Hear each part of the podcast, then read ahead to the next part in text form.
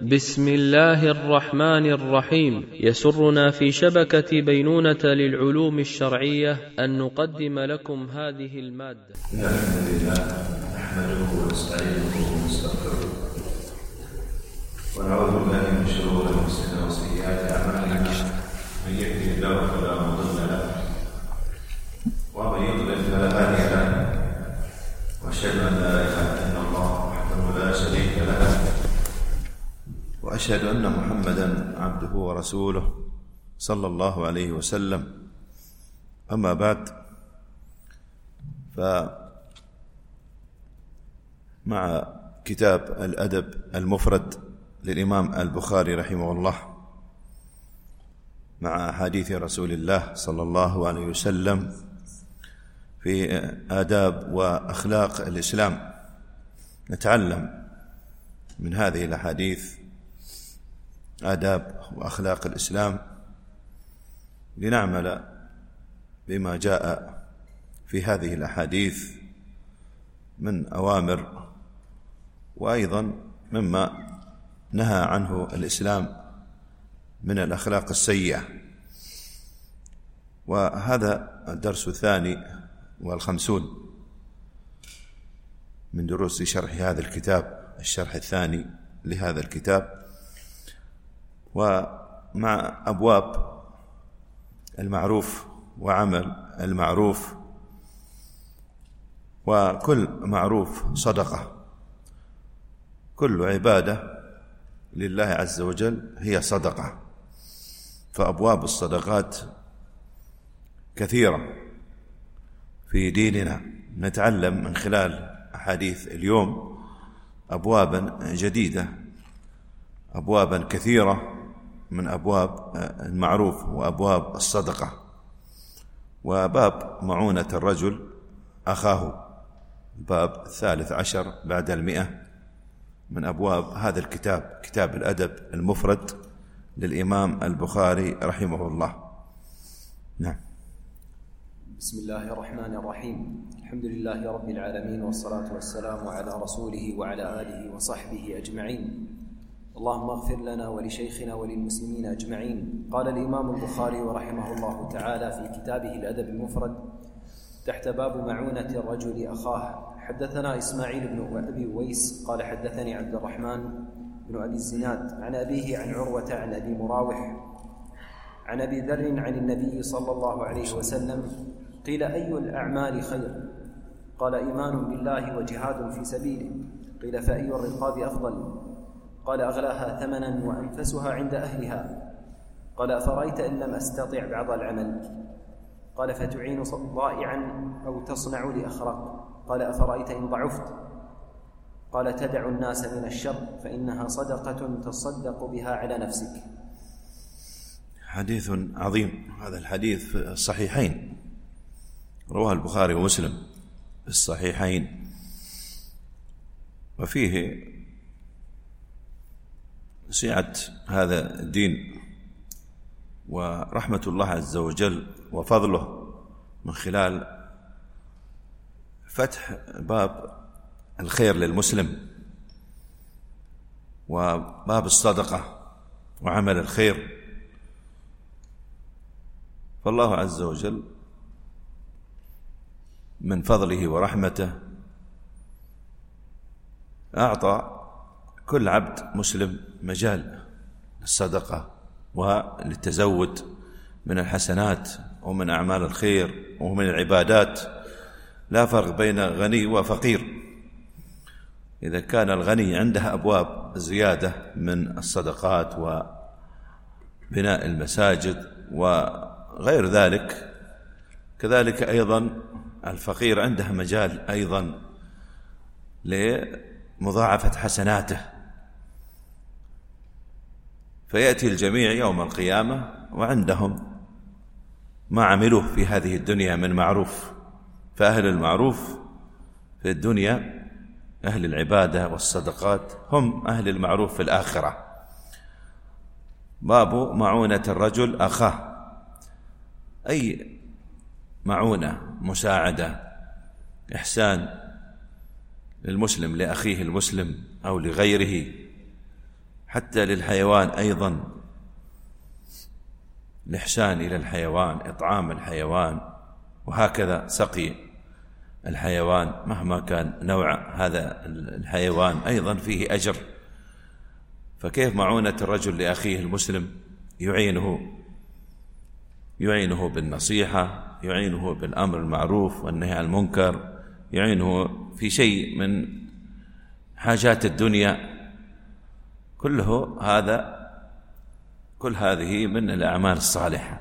باب معونة الرجل أخاه يعني من الأعمال الصالحة التي فيها ثواب عظيم أن يعين الرجل أخاه المسلم في أي نوع من أنواع الإعانة.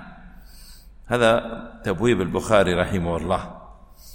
والحديث الذي ساقه البخاري بسنده يدل على هذا. قال البخاري حدثنا إسماعيل بن أبي بن أبي أويس. حدثنا إسماعيل بن أبي أويس. قال حدثني عبد الرحمن بن أبي الزينات هو عبد الله بن ذكوان أبو الزينات والد عبد الرحمن أبو الزينات إمام معروف ثقة حافظ. من رجال البخاري ومسلم هو عبد الله بن ذكوان.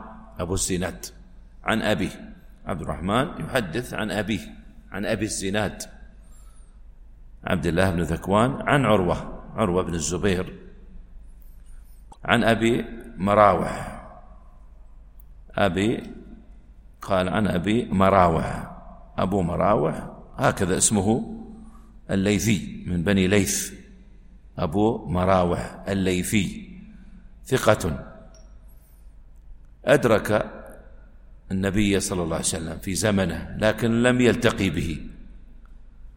لم يلتقي بالنبي صلى الله عليه وسلم. هو موجود والنبي صلى الله عليه وسلم في المدينة وهو أسلم دخل الإسلام لكن لم يلتقي لم يدرك أو لم يلتقي بالنبي صلى الله عليه وسلم. ما صار صحابيا لأن من شروط الصحابي أن يلتقي بالنبي صلى الله عليه وسلم وهو مسلم.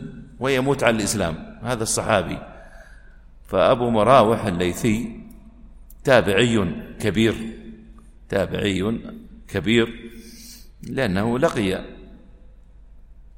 الخلفاء الراشدين الأربعة. والنبي صلى الله عليه وسلم مات وهو لم يلتقي به. أبو مراوح الليثي ثقة من كبار التابعين. يروي عن أبي ذر رضي الله عنه. أبو ذر. جندب بن جنادة هكذا اسمه رضي الله عنه عن النبي صلى الله عليه وسلم. قيل سأله سائل أي الأعمال خير؟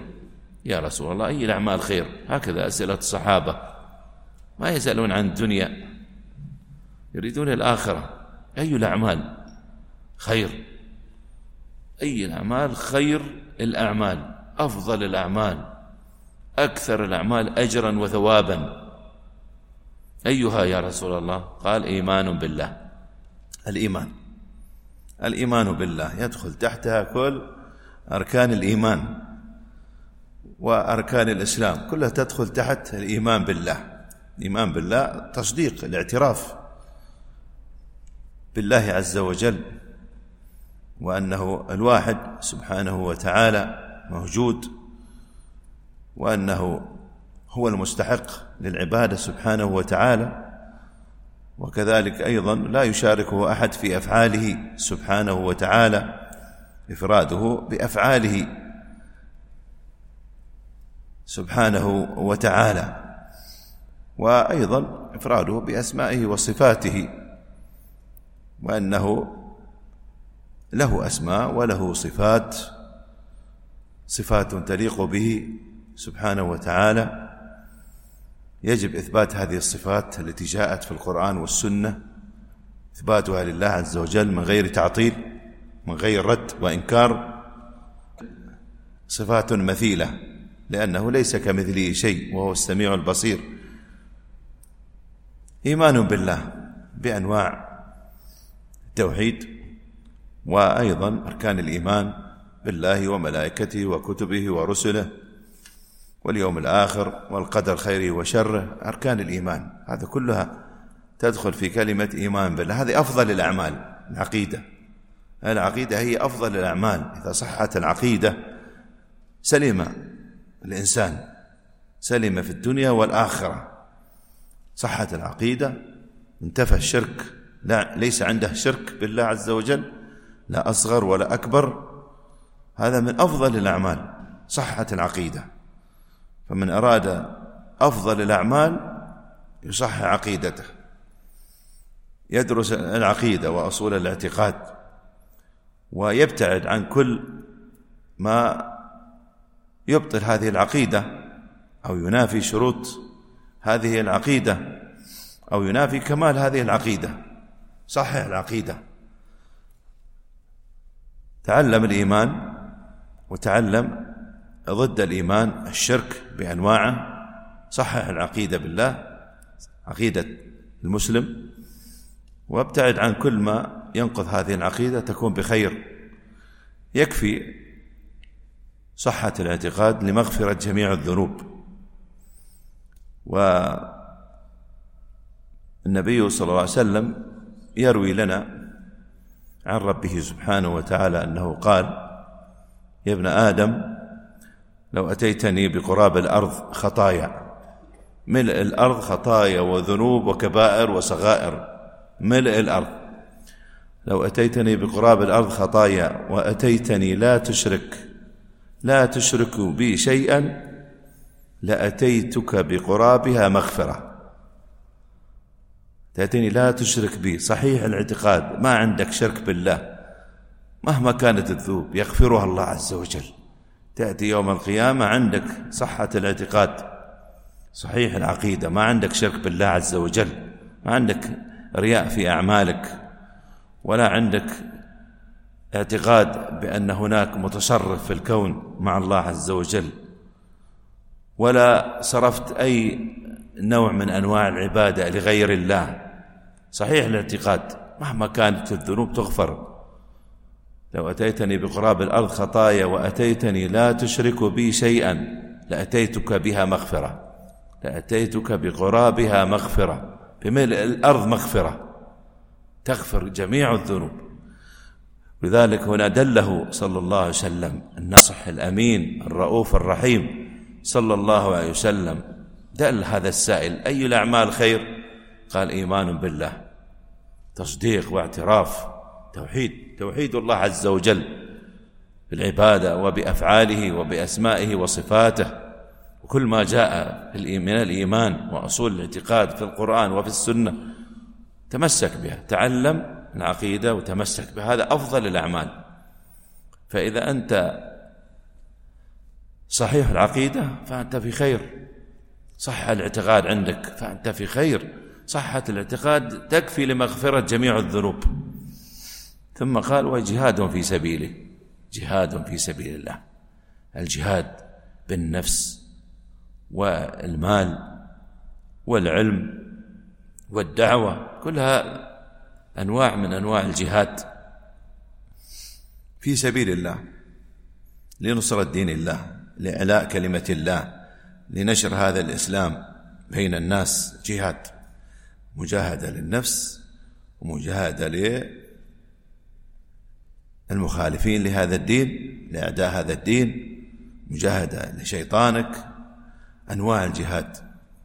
كذلك تجاهد بنفسك وهو أعلى الدرجات تحت إمرة ولي أمر مسلم. الجهاد جهاد بالمال والجهاد كذلك بالعلم. لا يقل لا يقل الجهاد بالعلم.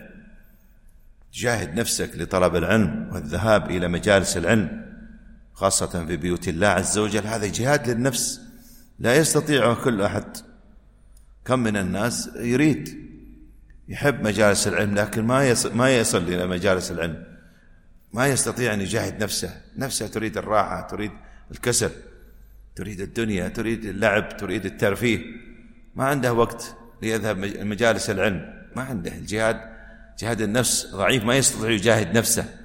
أنت استطعت بإذن الله. توفيق الله. استطعت أن تجاهد نفسك وتأتي تحضر مجالس العلم. هذا نوع من أنواع الجهاد. وهو من الأعمال خير الأعمال أيضا. الجهاد بأنواعه. قيل يا سؤال ثاني فأي الرقاب أفضل؟ في أيامهم كان في رقاب في عبيد في إماء عندهم من الغنائم. كثير كل بيت كان فيه أكثر البيوت فيها. من العبيد عدد كبير ومن أيضا الإماء. هكذا الإسلام. وهذا في رحمة أصلا للناس ولهؤلاء العبيد ولهؤلاء.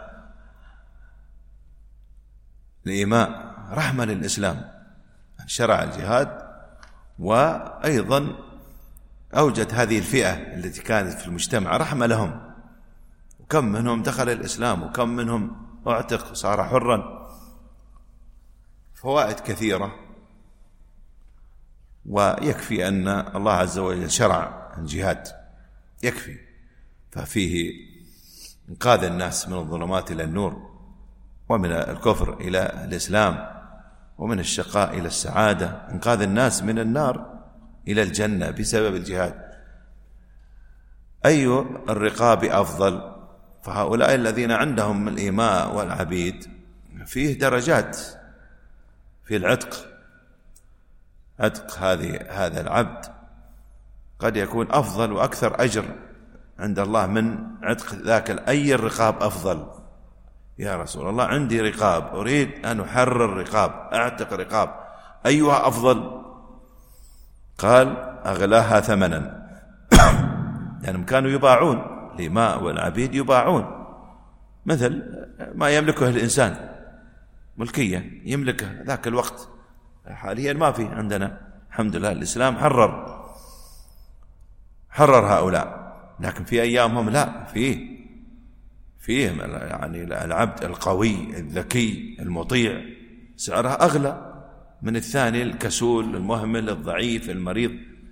تتفاوت أي الرقاب أفضل؟ شوف السؤال الثاني أيضا فيه رغبة في عمل الخير عمل الأجر يريد الأجر الكبير. عندي رقاب لكن أريد أجر كبير. أيها أعتق حتى أنال الأجر الكثير من هذا العتق أغلاها ثمنا. أغلاها ثمن. أنت اشتريت هذاك العبد بعشر آه، دنانير ذهب والثاني اشتريته بعشرين دينار ذهب هذا أغلى هذا أجره أكثر. أغلاها ثمنا وأنفسها عند أهلها.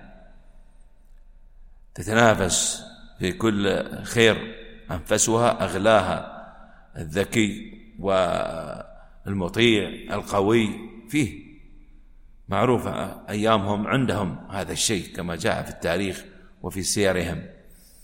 ثم قال يأتي واحد أو هو نفس السائل يا رسول الله ما عندي ما عندي رقاب حتى أعتق. فقير ما عندي. أفرأيت إن لم أستطع بعض العمل؟ هناك بعض الأعمال لا أستطيعها يعني الجهاد بالنفس ما أستطيع يا رسول الله. أعتق رقاب ما أستطيع. لم أستطع بعض العمل يا رب ماذا أفعل؟ أريد الأجر أريد الثواب. قال تعين ضائعا أو تصنع لأخرق. الأخرق اللي ما عنده وظيفة. ما عنده مهنة ما عنده صنعة يكتسب بها الرزق. عاطل في, في لغة العرب وفي الشرع يسمى أخرق. عند العرب أخرق. هكذا هذه التسمية. هذه لغة العرب فصيحة.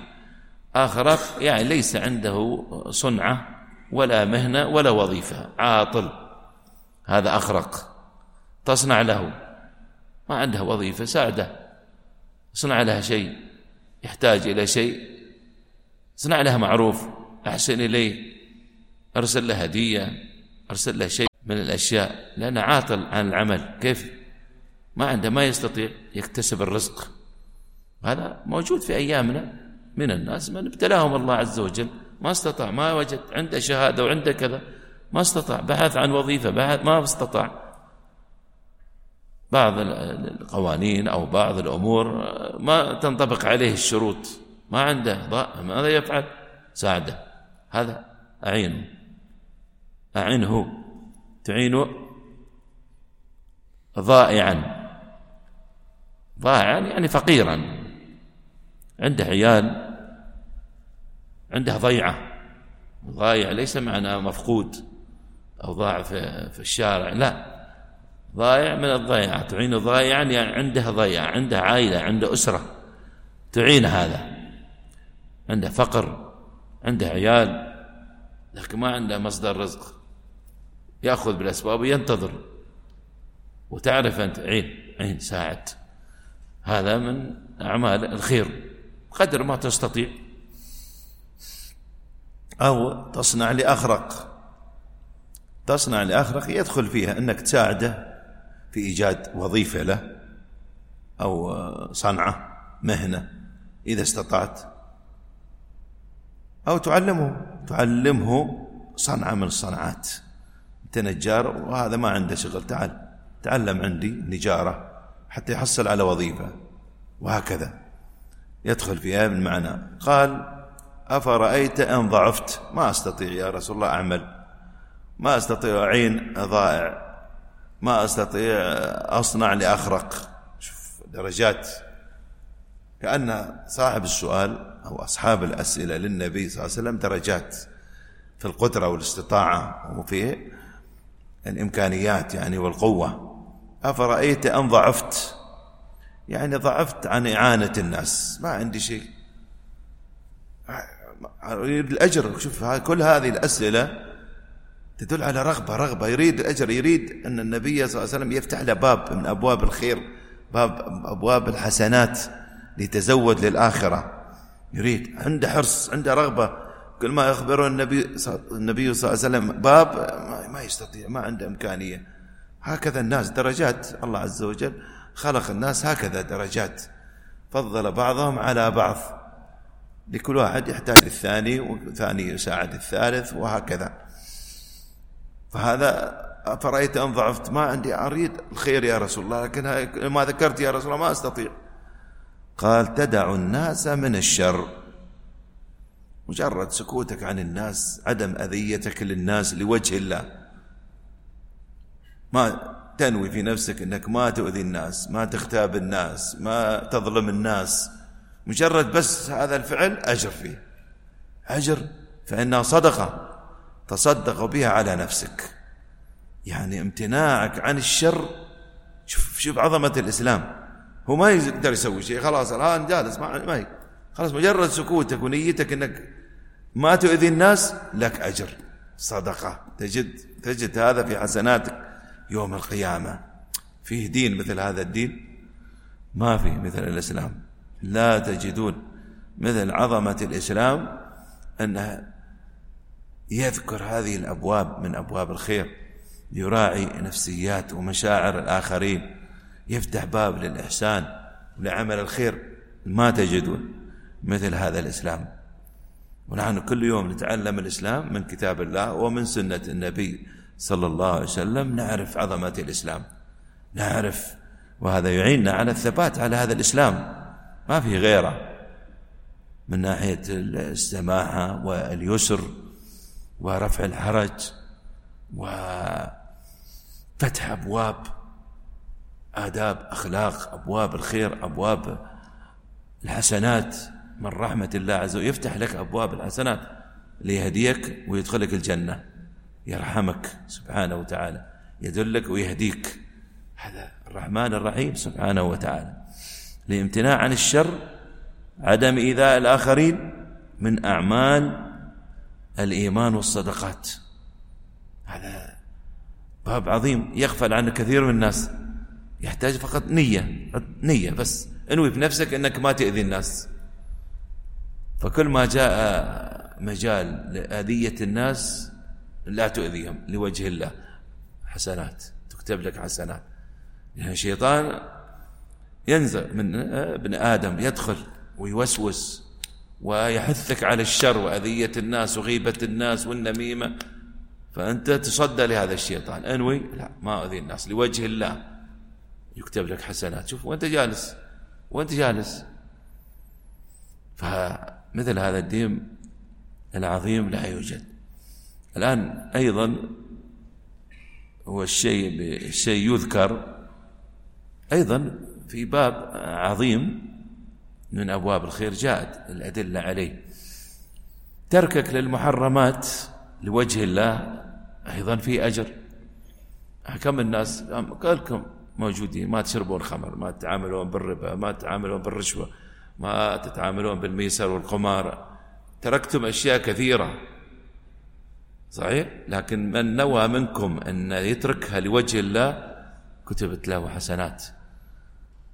لكن اللي ما نوى أنه تركها لله لا عليه حسنات ولا له سيئة لا له حسنات ولا عليه سيئات. لكن اللي نوى يترك المحرمات لوجه الله لأن الله حرمها يكتب لك أجر. كم من المحرمات الآن ما نفعلها؟ لكن تحتاج منا نية. ننوي أن ما نفعلها لوجه الله فلنا أجر. ترك المحرمات في باب واسع من أبواب الأجر والثواب. كثير الباب مفتوح. وكم من الناس الآن في مجلس يجد من مثلا حد يغتاب. يكره هذا الشيء. لا أنا ما بشارك في الغيبة لأن الله حرم الغيبة في قلبه ما يتكلم. يكتب له أجر وهو جالس. ما يرضى بهذا الخطأ. وإذا سمع الغيبة أنكر بلسانه نصح. ما فاد استمرت الغيبة. يترك المجلس لوجه الله. كل هذا يثاب عليه. كل هذا يثاب عليه. إذا هذا الحديث حديث عظيم طولنا فيه لأن نريد نفتح مجال. نذكر لكم سعة رحمة الله عز وجل نسأله سبحانه وتعالى أن يرحمنا وإياكم. نعم. قال رحمه الله باب أهل المعروف في الدنيا أهل المعروف في الآخرة. حدثنا علي بن أبي هاشم قال حدثني نصير بن عمر بن يزيد بن قبيصة بن برمة الأسدي عن فلان قال سمعت برمة بن ليث بن برمة أنه سمع قبيصة بن برمة الأسدي قال كنت عند النبي صلى الله عليه وسلم فسمعته يقول أهل المعروف في الدنيا هم أهل المعروف في الآخرة وأهل المنكر في الدنيا هم أهل المنكر في الآخرة. نعم. هذا حديث صحيح والسند ضعيف. لكن جاء الحديث بسند آخر. هذا السند فيه ضعف بل فيه ثلاث مجاهيل.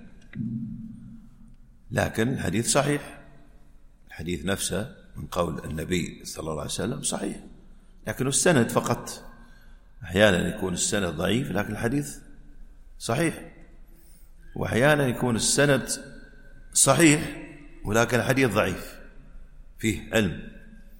علم الحديث يتبين هذا. لأن الحديث نفسه أو متن الحديث قد يكون شاذ قد يكون في علة في المتن نفسه والسند صحيح. هذا مثال على السند ضعيف لكن الحديث صحيح. السند هنا الذي ساقه البخاري رحمه الله فيه السند ثلاث ثلاث ضعفاء. لكن بوب البخاري عليه لأن أتى بالسند لكنه يعرف أن الحديث قد يعرف أنه الحديث ثابت مقبول. لكن أتى بالسند الذي عنده. أتى بالسند بسنده. أو أتى بالسند وحتى يأتي من بعده ينظر إلى السند وينظر إلى الحديث ويأتي أيضا ينظر إلى طرق الحديث نفسه. يجد له سندا أو سندين. غير هذا السند تقوى الحديث ويكون صحيحا.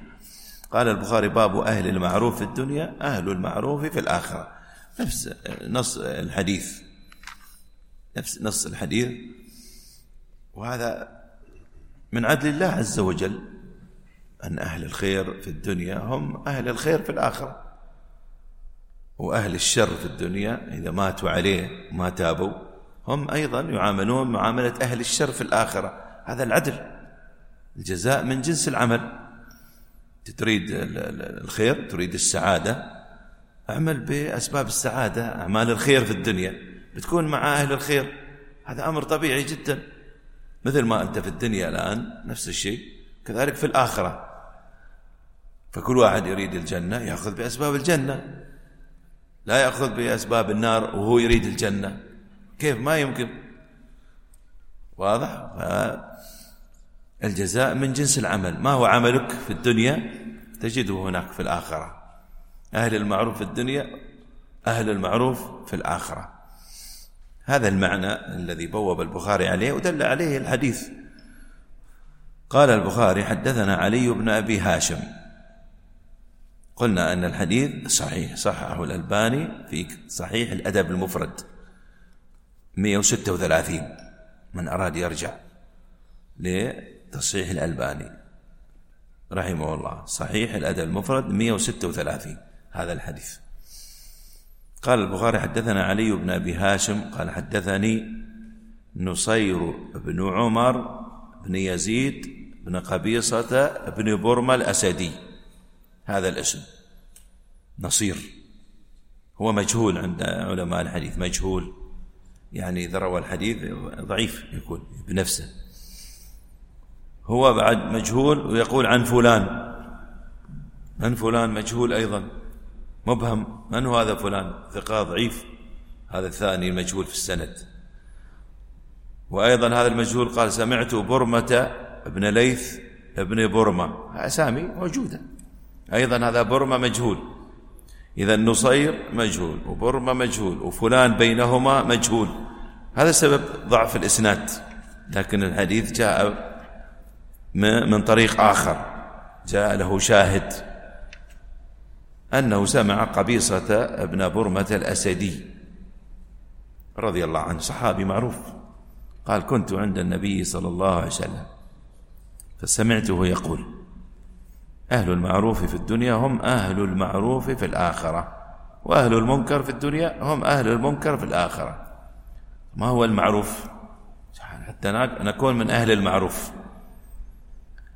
المعروف اسم يجمع كل خير كل ما حسنه الشرع وأحله الشرع وأمر به الشرع معروف. خلاص عرفنا الآن.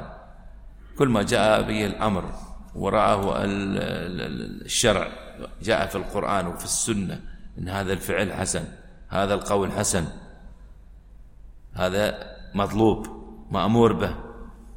هذا معروف سمى معروف. هذا هو المعروف. والمنكر كل ما قبحه الله في الشرع وحرمه وكرهه. كل ما جاء النهي عنه في الكتاب وفي السنة كل ما حرمه الله عز وجل في القرآن وفي السنة كل ما كرهه سبحانه وتعالى كرهه رسول الله صلى الله عليه وسلم كره لكم قيل وقال وكثرة السؤال. كره هذا كله منكر.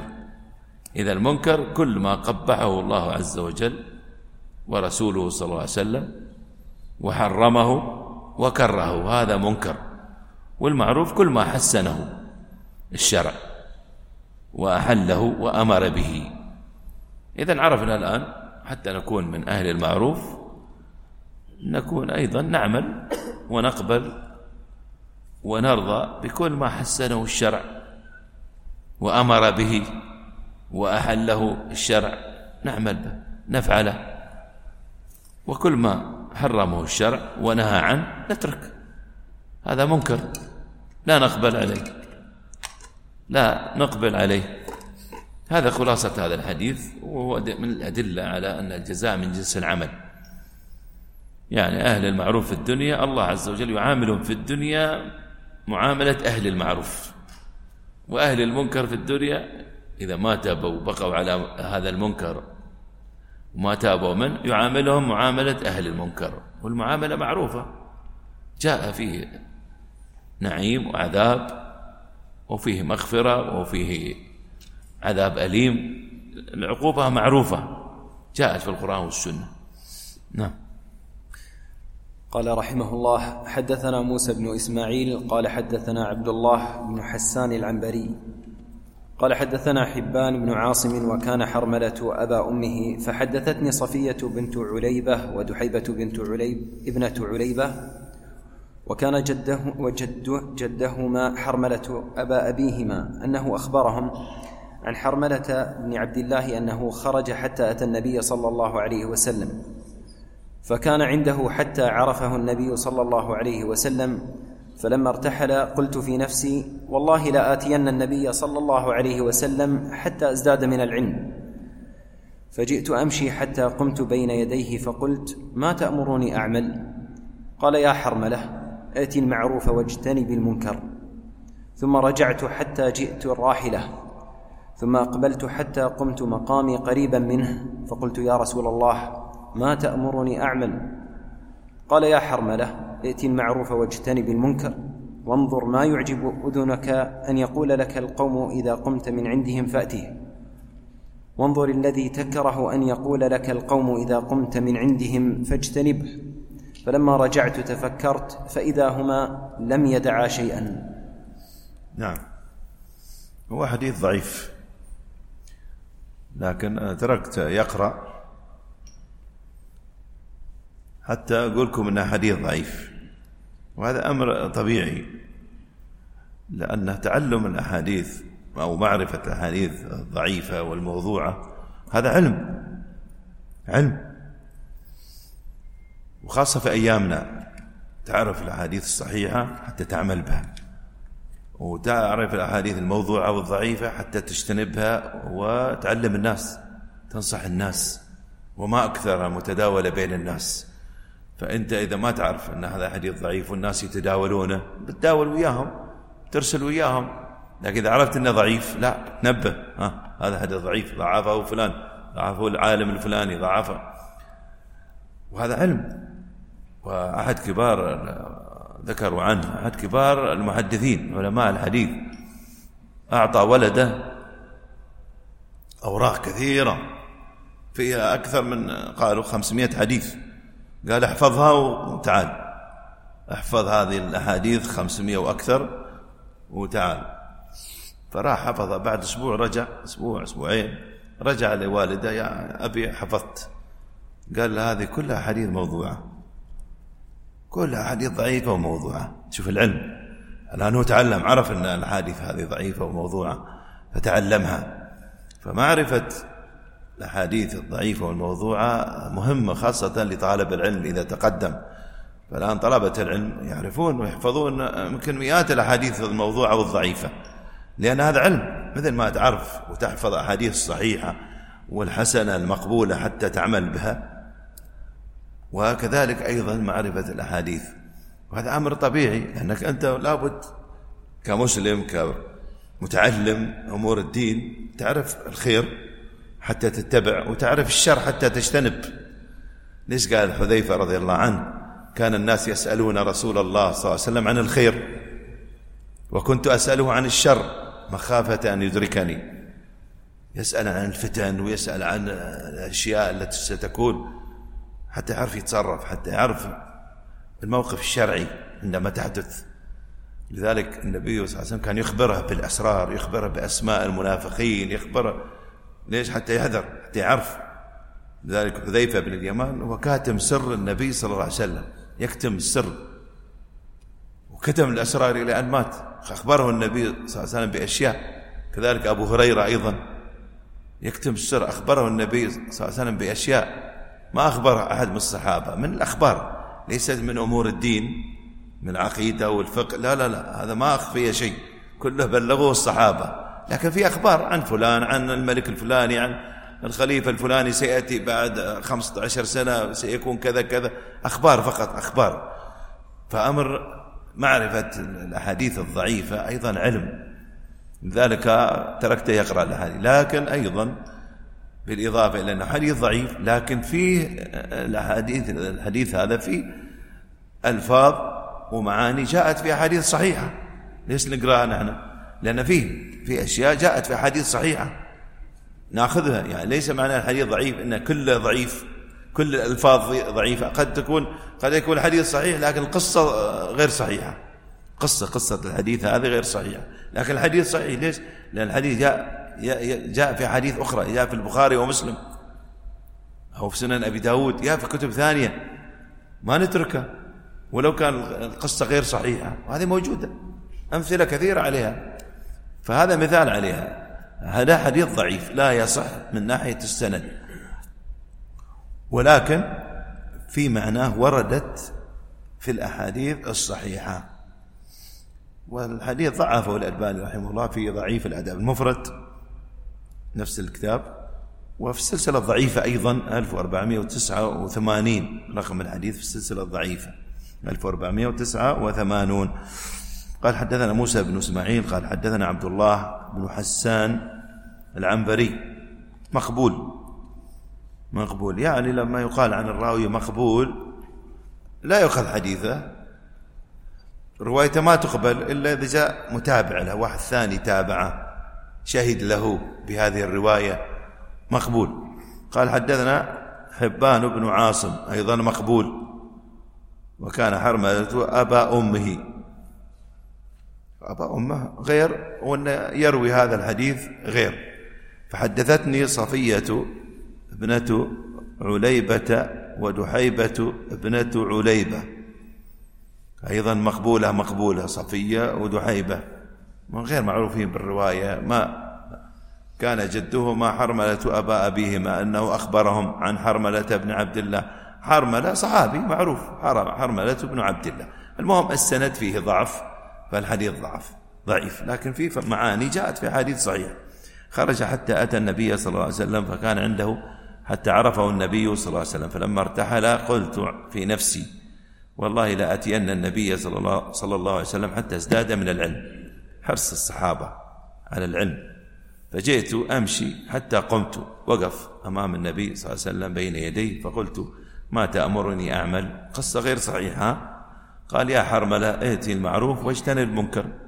أمر النبي صلى الله عليه وسلم لحرملة لا يصح لكن أن الأمر في الإسلام أنك تعمل المعروف وتجتنب المنكر في أدلة كثيرة في القرآن والسنة. فمن ناحية من ناحية الكلام كلام صحيح كلام صحيح ما يرد. ائتي المعروف واجتنب المنكر. ثم رجعت حتى جئت الراحلة ثم أقبلت حتى قمت مقامي قريبا منه. قلت يا رسول الله ما تأمرني أعمل. قال يا حرملة ائتي المعروف واجتنب المنكر. وانظر ما يعجبك. وانظر ما يعجب أذنك أن يقول لك القوم إذا قمت من عندهم فأتيه يعني اللي تحب تسمع من الناس سمع الناس. تسمع الناس الكلام الطيب والخير أنت أسمع الناس الكلام الطيب والخير. نصيحة. وانظر الذي تكره أن يقول لك القوم إذا قمت من عندهم فاجتنبوا شيء اللي أنت تكرهه من الناس لا تسويه أنت تكرهه أيضا الناس يكرهونه فلا تقول شيء. شيء أنت تكرهه لا, لا تقوله للناس. شيء أنت تحب أو تكره تسمعه من الناس أنت لا تقوله للناس لأن الناس يكرهونه مثلك. فلما رجعت تفكرت فإذا هما لم يدعا شيئا. لم يدعا شيئا يعني ما في شيء من أعمال الخير وهو المعروف إلا قال لي يأتي المعروف كل شيء المعروف كل عبادة كل خلق حسن كل شيء حسنه الشرع ورضياه وأمر به الشرع كل شيء كل خير في كلمة المعروف وكل شر في كلمة المنكر. قال هما لم يدعا شيئا. يعني واحد يفكر صحيح. لا لو واحد منا كل واحد يفكر. إيه معروف وفي منكر معروف كل الخير والمنكر كل الشر. في شيء يخرج عن هذا؟ ما في خير يخرج ولا في شر يخرج. كلها موجودة في الكلمتين. هذا معنى. لكن الحديث لا يصح. نعم. قال رحمه الله حدثنا الحسن بن عمر. قال حدثنا معتمر. قال ذكرت لأبي حديث أبي عثمان عن سلمان أنه قال إن أهل المعروف في الدنيا هم أهل المعروف في الآخرة. فقال إني سمعته من أبي عثمان يحدثه عن سلمان فعرفت أن ذاك كذاك فما حدثت به أحدا قط. نعم أكمل. قال رحمه الله حدثنا موسى قال حدثنا عبد الواحد عن عاصم عن أبي عثمان قال رسول الله صلى الله عليه وسلم مثله. مثله اذا هو سندان سندان لنفس الحديث نفس الحديث السابق في سندين. ولذلك الحديث صحيح صحيح لغيره صحيح لغيره مرفوع إلى النبي صلى الله عليه وسلم. لأن الحديث هنا من كلام سلمان عن سلمان أنه قال إن أهل المعروف. لكن السند الثاني عن أبي عثمان قال رسول الله صلى الله عليه وسلم إن أهل المعروف في الدنيا هم أهل المعروف في الآخرة. فصح من كلام سلمان الفارسي وصح من كلام النبي صلى الله عليه وسلم. لذلك اتى بالسندين الإمام البخاري. هذه فائدة حديثية مهمة يحتاجها طلبة العلم. فالحديث صحيح ومر. الحديث قليل قبل حديث واحد مر هذا الحديث نفسه. قال البخاري حدثنا حسن بن عمر قال حدثنا معتمر قال ذكرت لأبي حديث أبي عثمان عن سلمان أنه قال إن أهل المعروف في الدنيا هم أهل المعروف في الآخرة. قال سمعته من أبي عثمان يحدثه عن سلمان فعرفت أن ذاك كذاك فما حدثت به أحدا قط. يعني أنه من سلمان رضي الله عنه من قوله. والسند الثاني قال البخاري حدثنا موسى قال حدثنا عبد الواحد عن عاصم عن أبي عثمان قال رسول الله صلى الله عليه وسلم مثله مثله مثل السابق. إن أهل المعروف في الدنيا هم أهل المعروف في الآخرة. حديث شرحنا قبل قليل وعرفنا معناه. وهنا في سؤال نجيب عليه أو ثلاثة أسئلة نجيب عليها. الأذان ست دقائق بقية.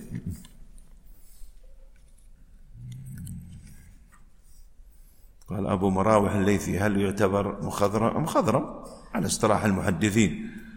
مخضرم من دخل الإسلام في عهد النبي صلى الله عليه وسلم ولم يرتقي به. يعني لا هو صحابي ولا هو تابعي مخضرم في النص. صحابي لقي النبي صلى الله عليه وسلم وآمن به. ومات على الإيمان. هذا المخضرم موجود في زمن النبي صلى الله عليه وسلم لكن ما لقيه. التابعي ما كان في أيام النبي صلى الله عليه وسلم لكنه لقي الصحابي فصار تابعي. فهذا مخضرم على اصطلاح المحدثين مخضرم. ومن أهل العلم قال من كبار التابعين. الزوجة التي لا تشكر آه هذا من السؤال الدرس الماضي.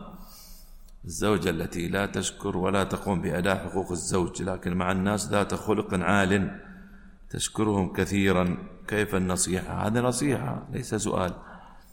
وعلى الزوج أو الزوجة؟ الشكر مطلوب من الجميع. من لا يشكر الناس لا يشكر الله جاء في الحديث. فالشكر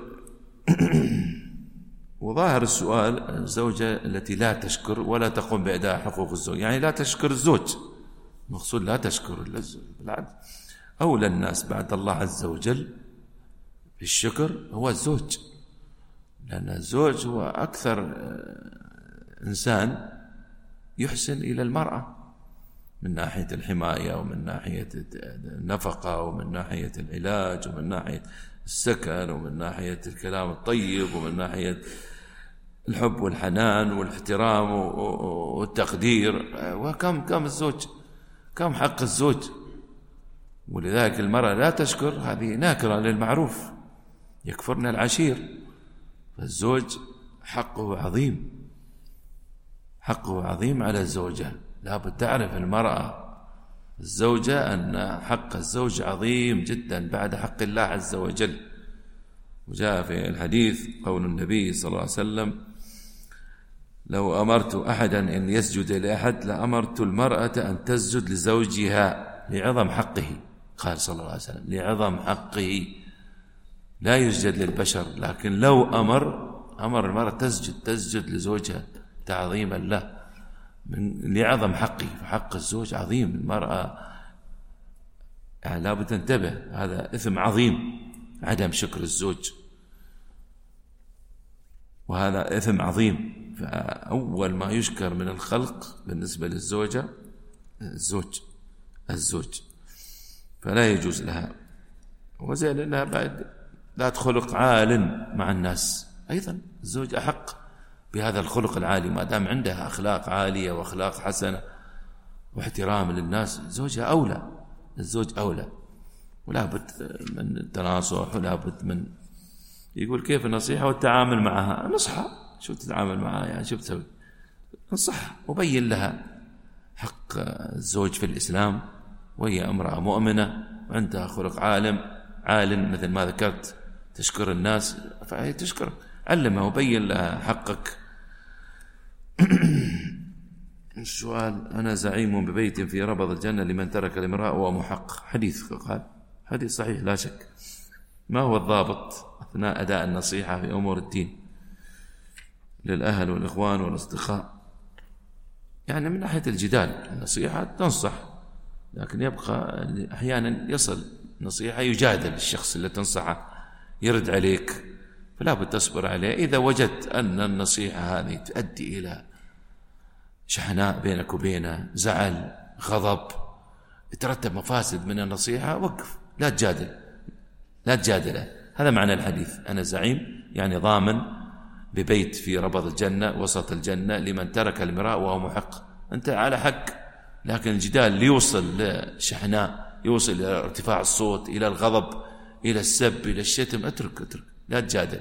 لا يجوز لك تجادل. هذا معنى الضابط أن الجدال إذا أدى إلى مفاسد توقف. ولو كنت أنت على حق. كيف يكون أهل المعروف في الآخرة؟ هل يشفع المسلمين أم غير ذلك؟ ما فهمت السؤال الشفاعة ما لها علاقة بالموضوع. وآخر دعوانا الحمد لله رب العالمين وصلى الله على محمد وعلى آله وصحبه وسلم. وجزاكم الله خير. للاستماع إلى الدروس المباشرة والمسجلة والمزيد من الصوتيات يرجى زيارة شبكة بينونة للعلوم الشرعية على الرابط بينونة دوت نت. وجزاكم الله خيرا.